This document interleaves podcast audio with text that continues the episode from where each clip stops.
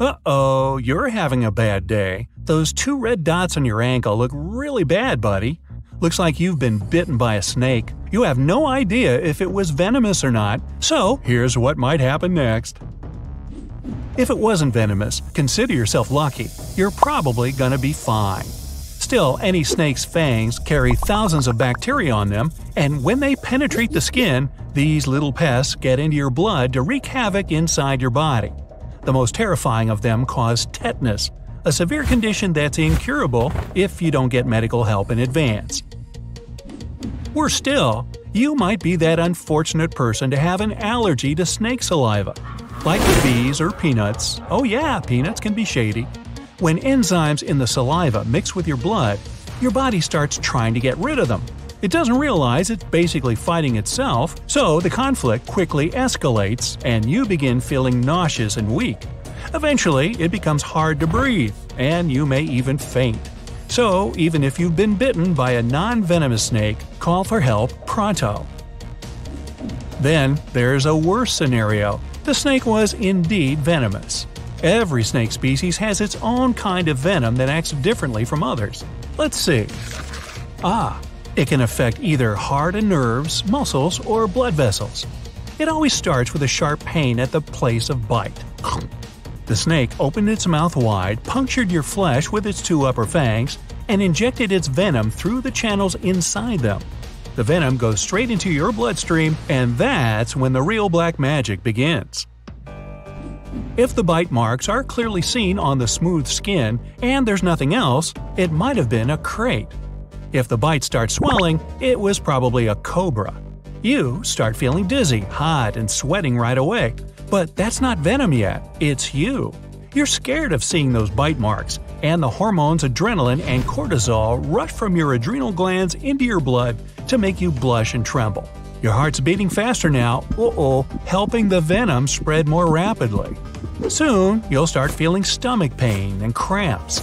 The toxic enzymes in the snake's venom are reacting with your blood, getting to internal organs and muscles. They're all close to each other, so the toxic stuff hits them quickly and aggressively. And when the venom has gone through your liver, kidneys, and heart, which takes about 15 minutes, it spreads to the nerve endings. It's at this point you begin losing touch with reality, literally. At first, your eyelids will become increasingly heavy. Eyelid muscles are some of the smallest in the body and have few nerves, which makes them an easy target for venom. Then the toxins go on and on through your circulation, filling your smaller blood vessels like a sponge. And as they do, nerves stop functioning from your head down because they're controlled by the brain. It's just getting worse, isn't it? From your eyes, the numbness spreads across your face.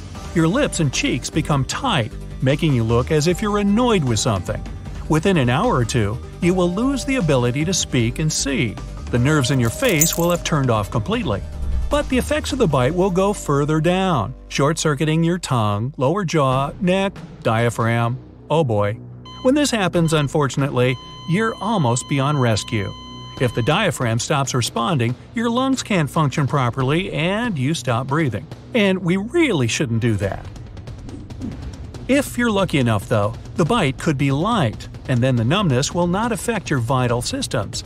It'll still spread from the head down your whole body, but won't be able to get deep inside, going through your top layers, so to say. You might lose feelings in your fingers and toes, your skin, and even be unable to move properly. But if you can see and breathe, the symptoms might go away by themselves in a few days. Don't bet on that though, and call the ambulance as soon as you realize something's wrong.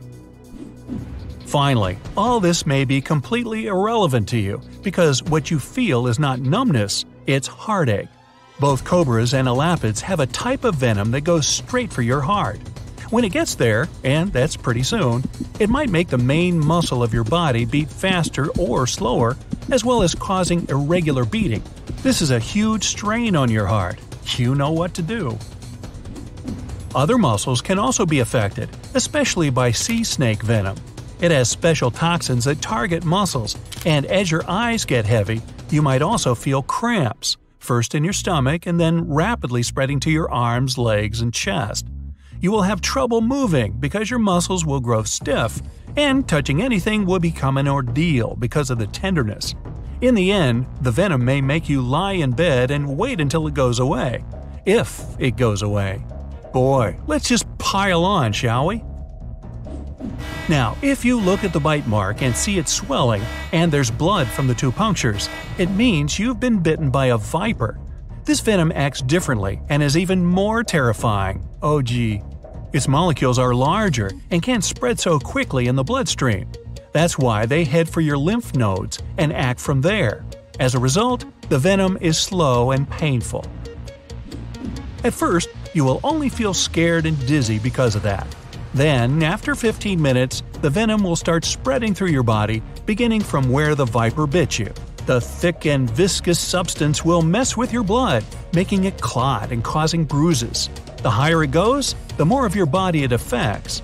But this progress is slow compared to the effects of cobra and elapid bites. If you don't get medical help, you will notice the swelling growing every hour. As the venom works its way through your lymph, it will make it go against you, causing even more swelling. Lymph is your body's primary defensive barrier. It's a fluid that contains white blood cells which fight diseases. Venom gets into their ranks and causes disarray. White blood cells attack it to no avail, and it spreads ever further. And when the vile thing reaches lymph nodes, they swell, desperately trying to get rid of the intruder production of lymph increases, and the bitten part of your body gets more swollen by the hour. Depending on the potency and amount of venom, your limb will grow twice in size by day 2 or 3 from that bite. Since we're talking about your ankle, it's your whole leg that will get afflicted, foot to hip. You won't be able to walk, of course, and sitting will also be off limits. The only hope at this stage is to lie in bed and try not to move. Even this late, there's still a chance your body will cure itself. But if there's any possibility to get you to the hospital, what do you think? Yeah, you should still do it. What the heck? When bitten by a snake, you might panic and do it all wrong, so increase your chances of survival by calming yourself down. Fear will make your heart beat faster, pumping blood through your body, and with that, the venom. It still needs time to reach your circulation, so stay calm and lie down, keeping the bitten limb below your heart. Gravity will do the job then. Don't ever try to suck the venom out of the wound, it spreads too rapidly for you to help yourself. You won't even get a drop of it out this way, but only increase your heart rate again by straining. Put away that knife and never try to cut the bite to let out the venom. Like I said, it's already in your blood, and you can make matters worse by cutting. If you didn't have infection inside the wound, you might get it from that knife. Applying cold won't help either. Cold restricts normal blood flow, making venom stay where it is and doing more damage to a single place. Venom might also make tissues more vulnerable to frostbite. You could end up losing a limb. Same goes for tight bandages and tourniquets. When blood flows freely, it lets the venom spread, of course, but also dilutes it, making the substance less potent the bite might not be as dangerous as you think, but by applying a tight bandage, you can triple its power. Hey, look, you made it! You're in the good place! Wait a minute. Uh oh, never mind.